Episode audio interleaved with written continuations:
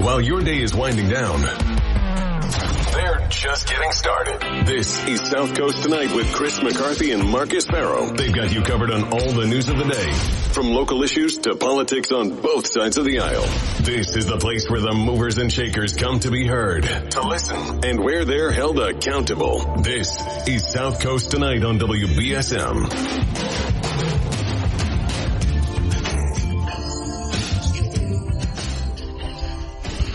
Welcome. Welcome back to South Coast tonight. I'm Marcus Farrow. We're joined now by Will Sennott of the New Bedford Light. Hey, Will, how are you? Hey, Marcus, I'm good, thanks. So you wrote a story um, about the uh, rooming house fire and some of the findings about the safety of that building. It was described as a quote unquote death trap in your in your piece. Can you um, tell us more about that? Yeah, well, to be clear, I didn't describe it as a death trap. That's a letter that was sent uh, from um, or not. Well, it was a name that was redacted, but sent in an email uh, to the chief of the fire department, the mayor, and the top building inspector. Um, Sure. That was July of 2022, and unfortunately, you know how true it turned out to be. Yeah, that is too bad. Um, so, what are some of the uh, hazards that were found um, that made it a death trap? So the two things that were confirmed to us by the fire department, chief of the fire department, is one, um, th- this rooming house. I mean, everyone knows this, this rooming. It was the most you know noticeable building on a Acushnet Ave, right? This Yeah. four-story brick building with copper uh, columns. Um, it's one of New Bedford's many rooming houses, and this one particularly did not have any sprinkler system at the time of the fire. Um, it's not too not too uncommon. You know, many of these uh, buildings uh, you know fall under a similar uh, you know, out of compliance with fire law. Um, that's that's one. There's the sprinkler systems, and the second one is uh, the fact that there was a board or a plank. That's how the chief of the fire department described it to me. Um, that was blocking a hatch to the fire escape at the time of the fire. So, no, um, why weren't there? What are the reasons? Some of the reasons cited for the no sprinkler systems. So this this uh, law, the sprinkler sprinkler law, as as the city refers to it, uh, it was adopted in uh, 2013. Um, as a state state law, it was described to me. State law that was adopted locally in 2013, and uh, specifically applied to rooming houses. You know, these are high occupancy buildings. Um, do you know anyone who lives in a, in a rooming house? Uh, There, have you been in one before? No, I haven't. I, I've, I've I've been got some clients that lived in rooming houses when I was Yeah. attorney. Yeah, there. You know, there's usually a lot of people in there, right? Yeah. That's kind of um, you know tight, uh, living in tight conditions. sure. Sharing a lot of different spaces, whether it's cords or bathrooms. Um, and so this rule specifically applies to the rooming houses. Uh, it uh, so it was adopted in 2013, and there was a five-year grace period, you know, in which the city asked these room, owners of rooming houses to come into compliance with the law. You know, build a sprinkler system into your units. It um that was five years ago, right? And they just didn't do it. Uh, they didn't do it. Um, so, what did Mayor Mitchell have to say about that? Um, you know, in terms of the enforcement of the the sprinkler law. It's kind of interesting. I mean, so uh, th- this law. I mean, he, first of all, the chief of the fire, fire department, uh, Scott Kruger, he told us that. Um, so there's 33 rooming houses in New Bedford, which is a pretty high number if you think about it. I mean, I, Yeah. I know a few. You see a few around, right? But 33. Yeah, And out of those 33, two thirds are not in compliance with this law, the sprinkler law. it's horrifying. Yeah. Um, and so, so I asked them about it. I asked, you know, why, why is that? And they've had trouble getting, uh, trying to get the owners of these properties to bring these units into compliance. Um, the main factor they said is price. You know, there's a few other Yeah. things, you know, pandemic supply chain issues they were saying, but I mean, Sure. price is the real issue. We saw the, uh, you know, I hate to say ironically, but the uh, the owners of the rooming house on Acushnet Ave, they had applied for a building permit and had uh, even some sort of estimate for building a sprinkler system into their unit. That was in, you know, they got the, they pulled their building permit in February, late February of twenty this year. You know, Okay. less than a month before this this uh this fire. Pretty when much they're exactly already when they were basically already five years out of compliance anyway. already five, you know, Yeah, too little, too late, right? But yeah. it's uh so they they they pulled this permit in February, and the estimate they got is for eighty five thousand dollars. Now that's a pretty high cost, right? I mean, also considering that they bought the property, uh, you know, this, the year before for one dollar. At least that's what they say on paper. but Yeah, I wonder what that what that's about. Um, it was my understanding is that it was transferred between series of uh, trusts, right? Yeah, it was some sort of shell game with some trust, bringing in new. Yeah. Um, So you wonder how much owners. ownership has really changed hands. You do, yeah. Yeah. Couldn't get it. I was spoke with one of the owners, or at least someone listed as an owner, and he hung up on us pretty quick. Um, Of course, he did. Yeah. but so yeah, I mean, what the mayor's uh, office, what the fire department's saying is that yeah, it's hard to bring these rooming houses into compliance because the cost is so high. And second of all, if we were to enforce this rule, it would effectively be kicking. You know, there was twenty something people living in, at that apartment at the time. Yeah. kicking these people out on the street, and that's Well- people who really don't have many places to turn. Right, if you're living in a in a rooming house. Yeah, but that. I mean, now what? Right? Well, now I mean, Yeah. they're on the street either way now. Right? Yeah, I mean, exactly, Two yeah. are dead too. It's Yeah. um, it's an unfortunate situation, and it's uh, you know, on one hand, it is the the city, you know, in some way turning a, a bit of a blind eye to this issue, right? I mean, they th- these permits to run rooming houses have been reissued every year, despite the known violation, right, of, the, Right. these sprinklers. This is not a, you know, oh, we we forgot to enforce. No, every year these these they these buildings they get a certificate to you know have a lodging house. They call it in these certificates is uh, signed by the um, uh, building department, I believe it is, um, and you know they re you know the recertify these buildings each year despite the violations. and so it's so the spring there was no sprinkler system so that was in violation of, of state law right? There is no um there were some doors that were boarded up which is a big no no um especially when people are you know you know as a means of egress. Um and another means of egress that was there but maybe may have been ad- inadequate was also uh, I think a fire escape. There was no there was no fire escape there as well. Yeah, so we haven't heard confirmation on the fact that there was uh, any doors boarded up. That was an inspection, actually a letter that was sent to the fire department the summer before the fire, saying, Okay. you know, warning the fire department that hey, this building is really out of compliance. There's all these things. There's boarded up doors, um, you know, means of egress being blocked. Um, it's not clear whether that was the case at the time of the fire. Uh, we fire department uh, didn't confirm that. What they did confirm is that there was a board or some sort of plank blocking the hatch. That's a second floor, um, you know, the the ladder down to the ground level from the from the fire escape. And I spoke with some people who live in, in the uh, lived in the building, and they told me that um, the reason for it uh, is because it's a you know kind of rough part of the city. They had some issues with people scaling that ladder, um, maybe doing drugs or something on the uh, on the higher levels, and um, how they related it to me. You know, just uh, haven't spoken to the owners, but it was boarded up to keep people out. And unfortunately, what it did is keep people in Kept at the at the at the worst in. time. Yeah, it is unfortunate. We're speaking with Will Sennott, the New Bedford Light. Um, he is uh, he wrote a story on the recent rooming house fire and the multiple building code violations that have been both found and you know are suspected. Apparently, are there any other building code violations? Um, and what what are they what are they going to? Um, oh, and smoke alarms missing too. Obviously, right? That, that was um, before, uh, you know, a- a- as the fire department relayed to me, um, there was no issue with the smoke alarms at the the fire fire uh, the smoke detectors of the fire alarms at the time of the fire. yeah. Um, but uh, there were issues in the past with that. Um, the only thing we know as of the day of the fire that was out of compliance is the sprinkler law and this uh, blocked uh, this plank blocking the fire escape. And I will say, I mean, um, the city's initial, the fire department's initial take was there were no violations at the time of the fire. That's what they said. And we asked them these specific questions based on you know the city documents and testimony of the people in the fire. They did walk that back. So um, for some reason, it's been a challenge to learn as much as we can about what exactly went down in, the, in this fire and why.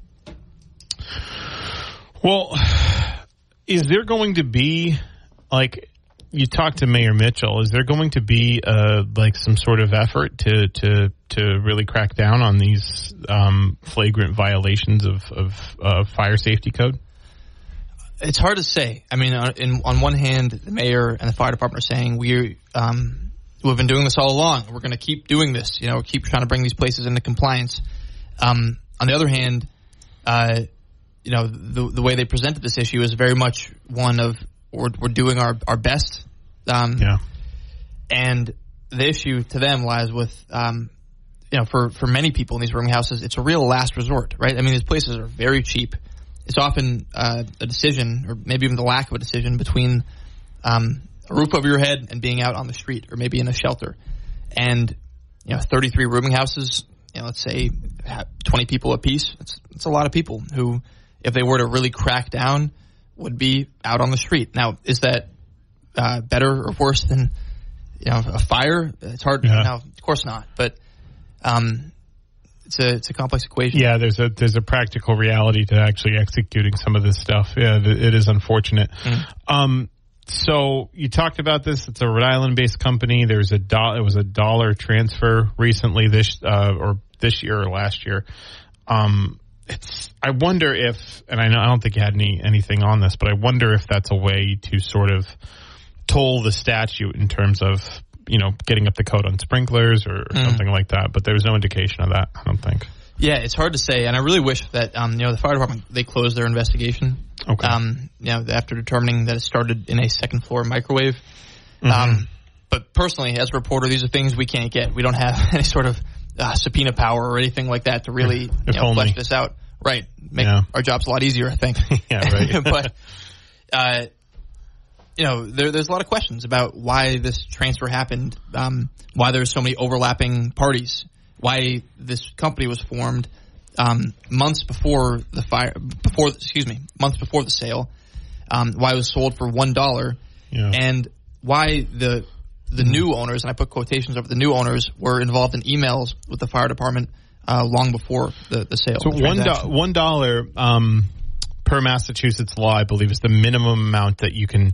So you can't give away a property for free. It has to be for at least one dollar. Um, uh, it used to be uh, love and consideration would be a condition on a deed. Oh, really? Yeah, yeah. But one dollar is now is the minimum of of what you can donate. So it was clearly given to this. I would say clearly given to this other the, this other trust or this corporation um, for one reason or another. Um, you know, the reasons that they reorganize again, I guess, difficult to, to determine. It is, and there was one, and part of that letter that was sent by some person whose name was redacted when we got a copy of it. Um, That's too bad. the uh, the person and smart person. I mean, what they what they said is outlining the the violations, and also they said that, um, in their words, uh, the reason it was transferred in this kind of sh- you know corporate shell game um, was to circumvent the inspections that you know the, the fire department's annual or inspections that Yeah. are required when a property's sold. Um, there's no basis for that. Um, you know the uh, the uh, fire department didn't confirm uh, anything, but um, I'd personally like to know uh, why this transaction happened in such a strange strange manner. Yeah, it must have been cost. I mean, I guess it only it only takes only costs about five hundred bucks to form a new co- corporation or whatever in, in Massachusetts at least. So it probably wasn't uh, probably a lot less costly than having to um, install a eighty five thousand dollar uh, sprinkler. Is there any? So since this is a new corporation, we don't even know, or a new trust that was just like formed. Um, pretty quickly and, and assumed per, uh, ownership. We don't even, even know if there's like a common ownership of any of these 33 rooming houses at this juncture, do we? Uh, common ownership. Yeah, like like does this corporation own a bunch of other um Yeah, it's hard. It's hard to say. This corporation only owns this group of partners only owns this one building. However, there's others that are involved um, and have been involved in the past that do own other rooming houses. Um, a man named Dennis Arsenal. He was the former owner. I believe he uh, left the company, but it's hard to, to quite say. He was well known for owning you know, many rooming houses. Um, I believe he was, he was out of the company at the time of the sale. That's the way it looks, um, you know, in the documents.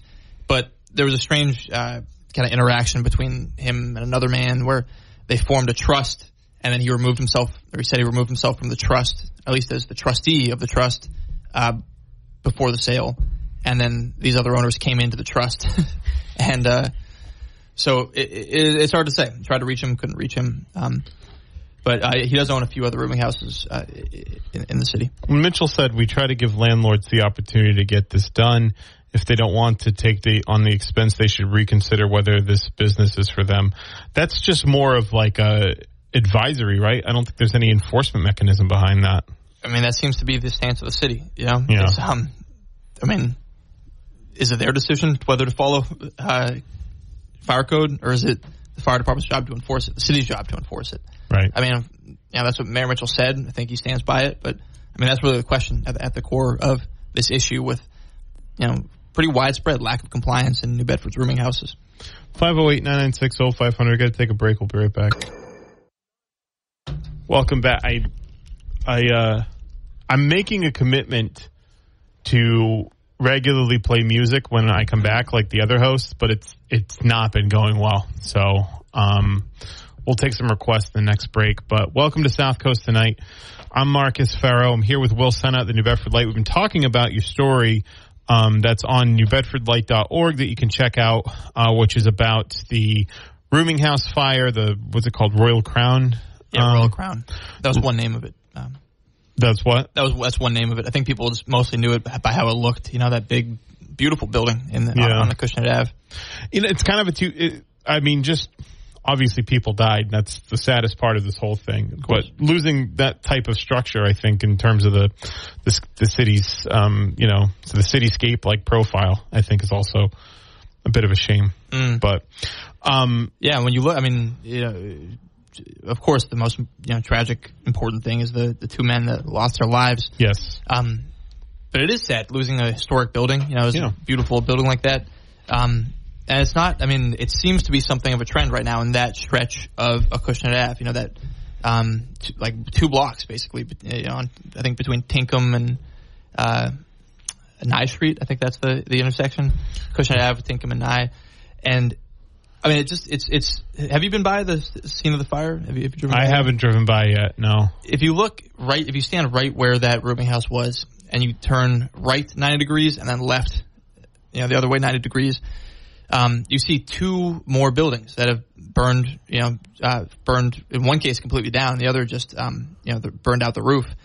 And it's, it's in this one block. You know, it's three beautiful three-story buildings that house, you know, multiple people, multiple families, um, that have burned down in the last two years. Yeah. You know, and when you ask the um, the fire department about this, um, it, it is true when you say look at the numbers. There are no more fires now than there ever have been. You know, last year the fire department there was no deaths uh, in, from fires in the city. Yeah. Um, the year before that there was two, and that was at the property right next door to this rooming house fire, Yes. um, less than a block away. You know, you could see the charred remains of that fire uh, from the scene of this boarding house fire. So when you ask the fire department about this, they say there's no more fires than, than normal, and that's true. But in this one neighborhood, you know, this very busy, populated part of the North End, a lot of you know the, the Guatemalan community lives there.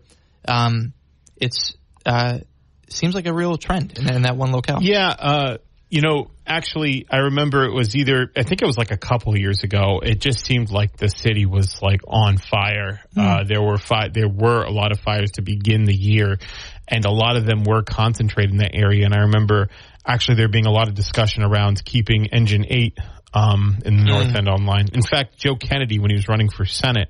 Uh, went and made a big speech uh, in front of the fire union and like hundreds of people, um, saying we got to keep Engine Eight and all of that other stuff. So, Oh, wow. it- yeah, it- yeah, it has. Uh, yeah, it was a it was a big deal. It might have um, it might have ruffled a few feathers uh, some people.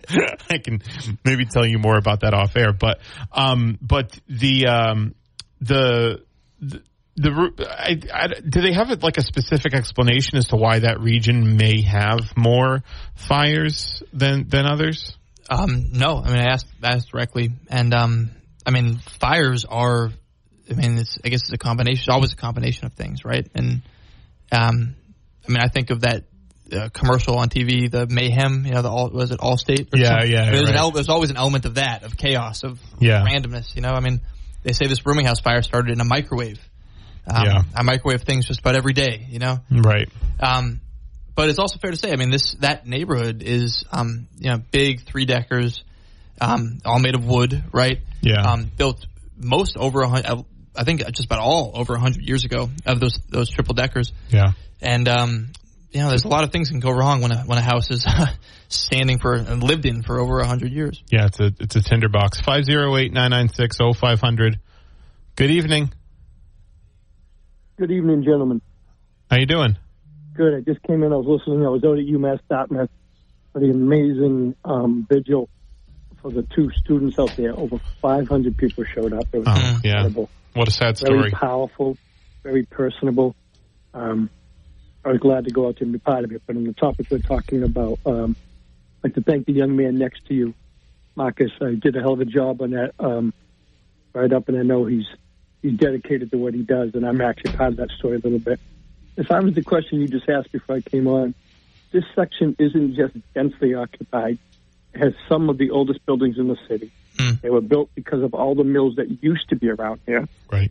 Riverside Park used to be two huge mills, and they burnt down literally. Um, it's a common. I live in I live in an old building, but my landlord did a real good job. So you have a combination of they may have the boxes and the maintenance circuits are up to speed, but you still have the old wiring gauge.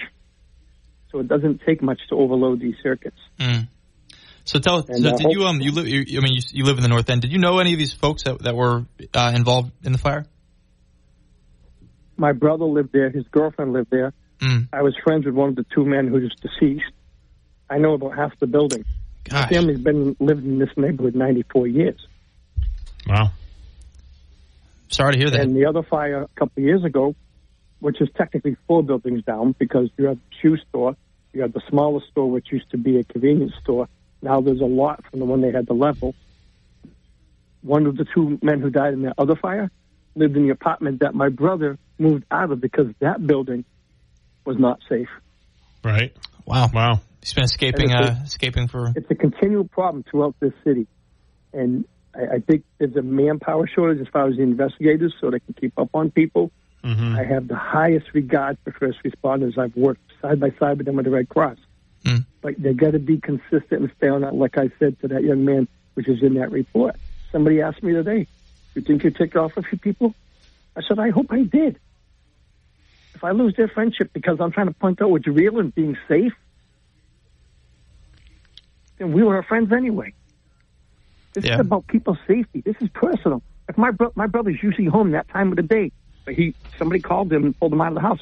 Usually he's home by one o'clock in the afternoon. He would have been in the building when it caught fire. Scary, scary to think. Yeah, of. It really is. Terrifying. And I just I just really hope that this this is a like I said in his article, this could be the beginning of change, positive change. Nothing in the world is ever wasted. Something is learned. Nothing. I think that's a really good way to look since at I it. was a teenager. It's the only way. And you I'm can. glad I, I'm glad you guys were on. I forgot what time it was. I caught the piece of the Red Sox on the way home, but I looked up and Mm. said, "Oh, they're still on." So, so keep up the good work, young man. Thank you, sir. Yep. Was he talking to you or me? Uh, probably you. I, took, I took the credit for you. I know you're younger than me, but I'm still a young man. No, but I think he is right. I mean, there's, there is like a complexity to this where it's um, you know, you want uh, as he was describing, he wants the fire department to step it up, you know, to Mm-hmm. uh, be more proactive in their enforcement. Um, I- you know, I, and that's not to, at all to diminish the role of the fire department, which is incredibly heroic. I mean, I had a house fire, my the first apartment I lived in in New Bedford. Mm-hmm. I woke up one morning and um, it was like a spring morning, and I saw smoke pouring in through my living room window. It was a studio apartment, you know, but it, living room was my bedroom. And, yeah, uh, right. Yeah, yeah. and I look, I thought thought my neighbor was grilling, you know. So I looked out, couldn't see a grill. Looked out the back window of the kitchen, um, saw more smoke, and no grill, and uh, came back into the, the the living room bedroom and saw smoke rising from the floorboards. And I was the one that called the fire department that day, and they were there in a sec. I mean, it was it shocked me how quick it was. You Yeah. know, it was. And they put it out. I saved everything I owned at the time, and um, yeah, I mean, there's they, they're incredibly heroic in their role, and um, they, they you know they they are there when you need them. But there is still the question of, um, you know, as the man who called said, uh, you know, uh, when it comes to these rooming house fires, um, bringing these buildings into compliance with their own codes. You're you're a magnet for chaos, aren't you? Because you were at your you were at your at your old house. It, it almost it, al- it it almost caught on fire. Um, at your current place, Yeah, at your current place, you, you you saw a whole SWAT team, uh, uh, you know, execute a raid, right, or almost Yeah. execute a raid, just like right across the street. Yeah, so. the uh, um, the uh, military, the, the Bearcat, I believe is the name of yeah, it. yeah, yeah. It was a SEMLEC, right? That's what it's yeah, called. SEMLEC. SEMLEC. Yeah, the uh, the guy barricaded in, in his apartment with an AK-47 and an AR-15 and I think 900 rounds of ammo. Yes. that, Yeah. that was pretty wild. The uh, That was I showed wild. you those videos, right? Yes, you did. Yeah. Yeah. Um, Yeah. I almost missed that one if I didn't, you know, happen to look out the window at the right time and see the because Yeah, it was right. silent. You know, there was no, they weren't, you know, sounding the alarms. As many cop car, I mean, I think 15, 16 cop cars, but you know, easily could have missed it. Um, Yeah. Keep your eyes open. You know, Keep your yeah, keep your eyes open. You never know what's going on outside. So yeah, that's right. so 508-996-0500 if you want to join in the conversation. We're here with New Bedford light reporter Will Sennott. Have you uh, have you ever been in a house fire, Marcus? Have I been in a house fire? No. Uh, I was, I was, um, my, my, when I, I grew up just a, a block away from here, I grew up on, uh, Jameson Street on, on Road. And when I was 13, 12, maybe I was in middle school, uh, there was a fire, a, a dryer caught on fire when um when we were uh, but I don't think I was home. I think I like happened to get home and like there was just fire trucks everywhere and smoke and all that. It ended up being extinguished. We had to live in that hotel, the Hampton Inn hotel there for like Ah. a week. Yeah, so it all worked out um thanks to the fire thanks to the fire department actually. So ended up working out. We ended up being able to stay in the house. But um so no, I haven't been in a in a house fire yet. Yeah. Uh, fortunately. It is scary. I mean, like the shock that runs through. You know, just Oh yeah. because you always you, you know what to do. You know to call nine one one. You know, get get out Yeah. soon. But the Yeah. uh, it, it doesn't. There's this like eh, kind of cognitive dissonance where you're like, is this actually Is this happening? real? Is this Yeah. really? A, this is a house fire yeah. that we're in. This right doesn't now. happen to me. It happens to other people. Right. Yeah, I understand that. Yeah. and it. uh Yeah, I mean, um actually that, that building I lived in at the time, it used to be a rooming house. Um, weirdly enough, it wasn't. It was converted from a rooming house, but it was Oh. the one on top of uh Union Street by the CBD store. Okay. Uh, 321, I think it was, but it was big, beautiful. They fixed it up and actually moved out when they fixed it up because they Right. really jacked the rent up. Yeah, of course. but um, yeah, the old owner, he he uh, was a nice guy and um, told me he converted it from a rooming house. Uh, and Oh. you know, um, fire safety conditions. Uh, I think were slightly better than they They, would have been improved. otherwise. Yeah. Isn't that funny? So, uh, 508-996-0500. We're here with New Bedford Light reporter Wilson. Out. We'll take a break now. We'll be right back. Listen to us live anywhere in the world on the WBSM app. Hi. Veterans and their families are popular targets for financial fraud. Scammers may try to defraud you through misleading commercials, emails, texts, cold calls, or online ads. They may even pose as someone from VA or an organization providing discounts on fees for services. But VA will never charge you for processing a claim. Do not provide your personal information to anyone other than a VA accredited representative. To find a representative near you, visit va.gov forward slash find dash rep. transitioning out of the military, it's difficult. Just about everything around you changes. I would get phone calls that brothers were dying, some of them to suicide. And I'd found myself in another cold cemetery. And I started to wonder if I was next. It's a struggle to know that you're facing challenges, but not being ready to face them. Sleep doesn't come easy. And when it comes, it doesn't last long. You're tired all the time. I didn't reach out for that help, but thank God my wife did. She got me registered for Wounded Warrior Project, talking to somebody that would listen to me and understood my story helped me realize that it was time to change. There's a new fight. There's a new mission, and that's something I am eternally grateful for. See how we help warriors combat stigma at woundedwarriorproject.org slash combat stigma. The voices in the night that cover the news of the day. I heard the voices too. Chris McCarthy and Marcus Farrow. More of South Coast Tonight happens now on WBSM. 508-996-0500. Good evening. Good evening. Hey. Okay, gentlemen. I didn't get to listen to most of your program. I guess it was Well, about that's, well, that's unfortunate. well, some sometimes uh, you know things duty calls. I guess you can say. but um, and I know it was mostly about the fire, and you know it's a very serious thing and everything. but I'd like to see if I could take it a little differently. I, I talked with Jack Spillane this uh, morning. I heard. Yeah, okay, Yeah. then you know what I asked. And I was wondering if Mr. Sennott could tell us how did this connection come up between uh, Talking Politics and Adam Reilly and you guys? Because uh, I think the segment that I heard, uh, it's it's good to get something from the South Coast up there in the Boston market uh, to say, hey, we're in this game too, and uh, we're important too. So. Can you shed any So- light so- on that? Did so- they contact you? Or So what happened? Colin Colin Hogan, uh, one of the reporters, New Bedford Light, one of your colleagues, was on Talking Politics. In fact, they played a clip from South Coast tonight, actually, Yeah, an interview yeah, yeah, that we had with a school committee candidate. So how does that? Well, how does that process usually work when, when you guys get tapped to do interviews? Because you know, like we were talking about, you were on a another station on the Cape recently, and you know, you know, Colin Hogan was in, uh, on WGBH. So how does that usually work? Um, Um, the not process. too different than how when I come on the show, which I get a text or email. On. I mean, right. there's no secret to it. But I will say, I mean, uh, Colin, he's our education reporter, and um, did a really interesting article about the school committee Yeah, uh, races it. and all this. Just um, real politicization. You know, not just it's, put, it's a political position, of course, and I mean that. I mean this um, kind of national. It's become a uh, culture war. Culture war Yeah. politics. You know, it's um, I mean, loony stuff when you look at the quotes, right? I mean, um, and he wrote a really good story unpacking that. Yeah, You know, good. my only, I kept wanting to tell the, uh, yeah, there, there's the one, one woman running for school committee saying, uh, what's going on in these libraries? You know, what's going on in these, uh, what, Yeah. what, what's the agenda?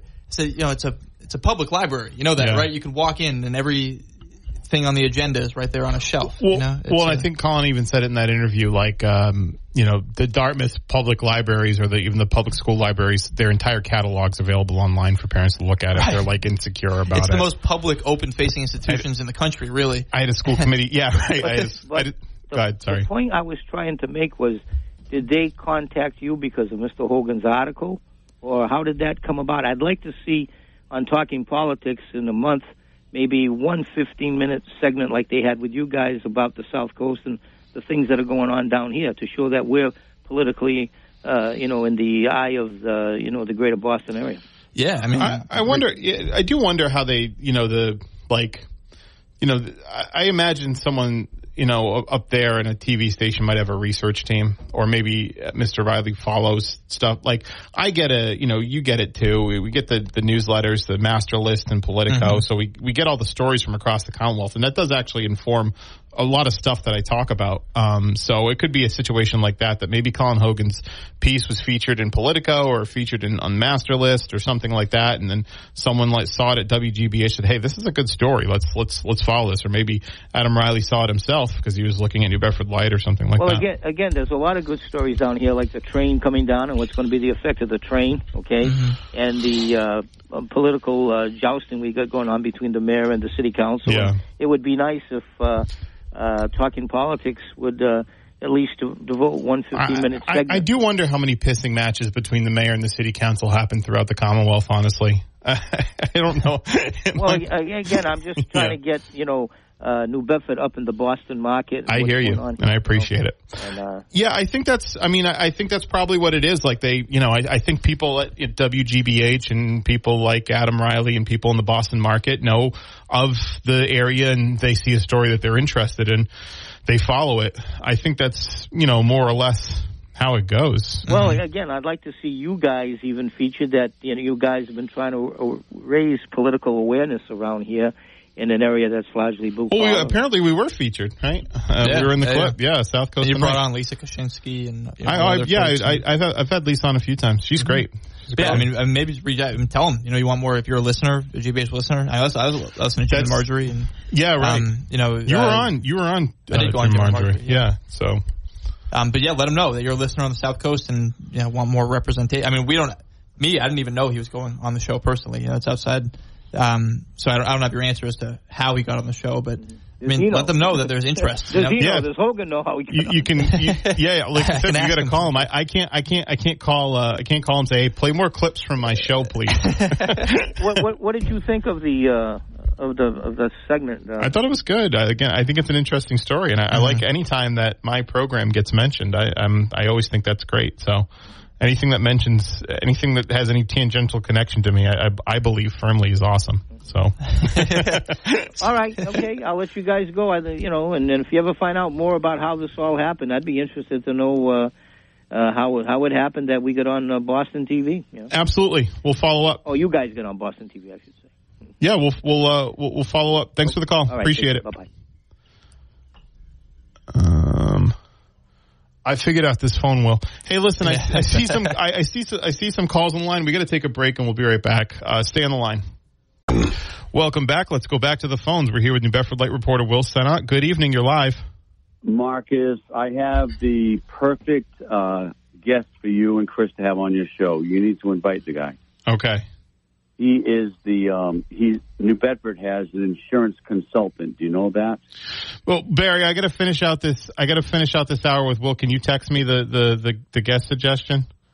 Yep, but it would be great with all the fires that are going on. It'd be great to have John Beauregard come in and uh, you guys interview him. Yeah, absolutely. I'd, I'd be happy. Cool. To, I think that'd be interesting. Thank you for the call, Barry. I appreciate it.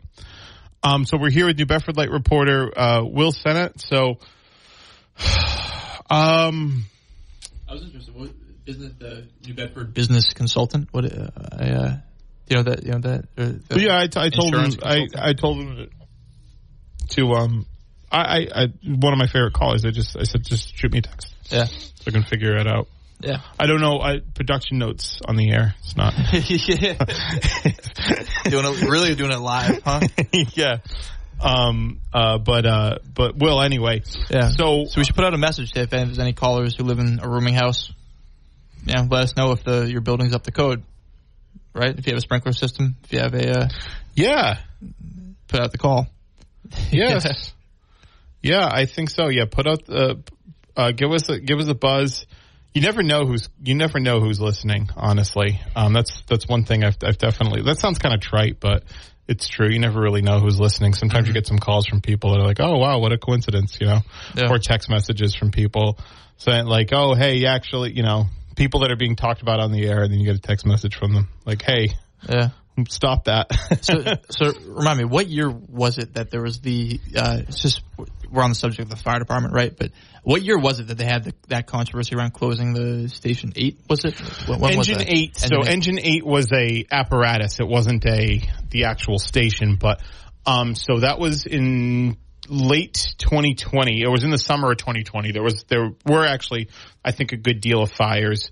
There was um, so there was a call to uh, close. Um, there was a there was a there was a proposal I think by the Mitchell administration to consider cl- uh, shutting down Engine Eight um, for the reasons of like you know budgetary constraints. They had you know the um, they had the uh, the the brownouts going on where they were closing certain st- uh, certain stations in each day to, to to maintain a you know a tenable budget situation, and so it became a you know very much in the forefront of the conversation. I believe they did work out a resolution. I remember at the time, I think most of the city council voted in favor of um, keeping Engine 8. I think Linda Morad was one of the, the only vote against keeping Engine 8, actually, so at the time.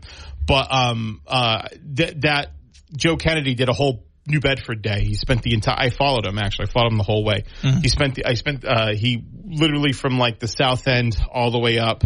Um, had been. Uh, you know, meeting people here and there. was that during the election? Was That was during this when he was running in the primary for, Yeah. for Senate against Ed Markey, and so he got to, and I don't know if he expected it.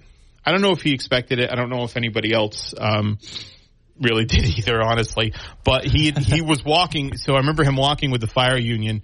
You know, he was he was walking. I remember him walking down the streets with um like Billy Sylvia, who's the fire union president, Kevin Cormier is the treasurer, and they were they were walking down the street and they walked to the the Acushnet Ave station where Engine Eight was, and so then there were a bunch of people, um, like I want to say hundreds of people there with Joe Kennedy signs, and they they said some sort of um, some sort of chant, some sort of campaign chant that rhymed with Joe, and so I can think of a few. yeah, yeah. I can't remember, but uh, but they but then Ken he gave a speech about uh, why they needed to pass the CARES Act and all this. And I remember it's like, otherwise you get problems like these, and we need to save. It was a it was like a rackuous like it was a really rackuous crowd. Um, and New Bedford went pretty heavy heavy for uh, for Joe Kennedy in that election too. So that was around the time that that debate was happening. And was the fire department? I mean, were like was the, fire department putting themselves behind Joe Kennedy, or what did he was he kind of I showing up? believe they did. Um, I, bel I I think New Bedford was pretty firmly. Most of New Bedford was pretty firmly behind um, Joe Kennedy at Mm. the time. Uh, I know Senator Montigny had endorsed uh, uh, Kennedy. I remember uh, Maria Giesta, Ian Abreu. There was a, bu- a bunch of city councilors. Most of the city council, I believe, went with with Joe Kennedy. Why do you think that is? That Joe Kennedy had a strong presence in in, in New Bedford. I, I frankly. You know, I think part of it is, um, you know, a lot of people did too. I think part of it is they remembered Ted Kennedy being a pretty effective senator Mm. for New Bedford in particular. Yeah. And I think they didn't I don't maybe didn't feel like they had enough exposure to Ed Markey um, at the time. I think those are the two things. I mean, there were still some people like Chris Hendricks. Most of the state delegation stuck with Ed Markey. I think he had racked up their endorsements pretty early. Um, but uh, but yeah, no, it, it seemed New Bedford, the South Coast in general, went really hard for Joe Kennedy. I think it was maybe because. Um, the Kennedy legacy is still pretty strong, uh, strong down here, and of Mm. course Joe Kennedy was strong in the Cape as well. So, yeah, yeah, I, I can see that. That Yeah. that makes sense. yeah, yeah. So, but uh, that And you the know, fire the fire department, I guess the Joe Kennedy supporters. Yeah, they they went they went pretty hard for him. I remember in that in that rally. So Mm. that was um that was a nice walk down memory lane uh, during the uh, during the pandemic. Um and um but Ed Markey won uh, won pretty easily. Uh, and so uh, Joe Kennedy's in Ireland now. So But it's funny to think that uh, people in New Bedford would feel distant from uh, Ed Markey was considering. I mean, he's come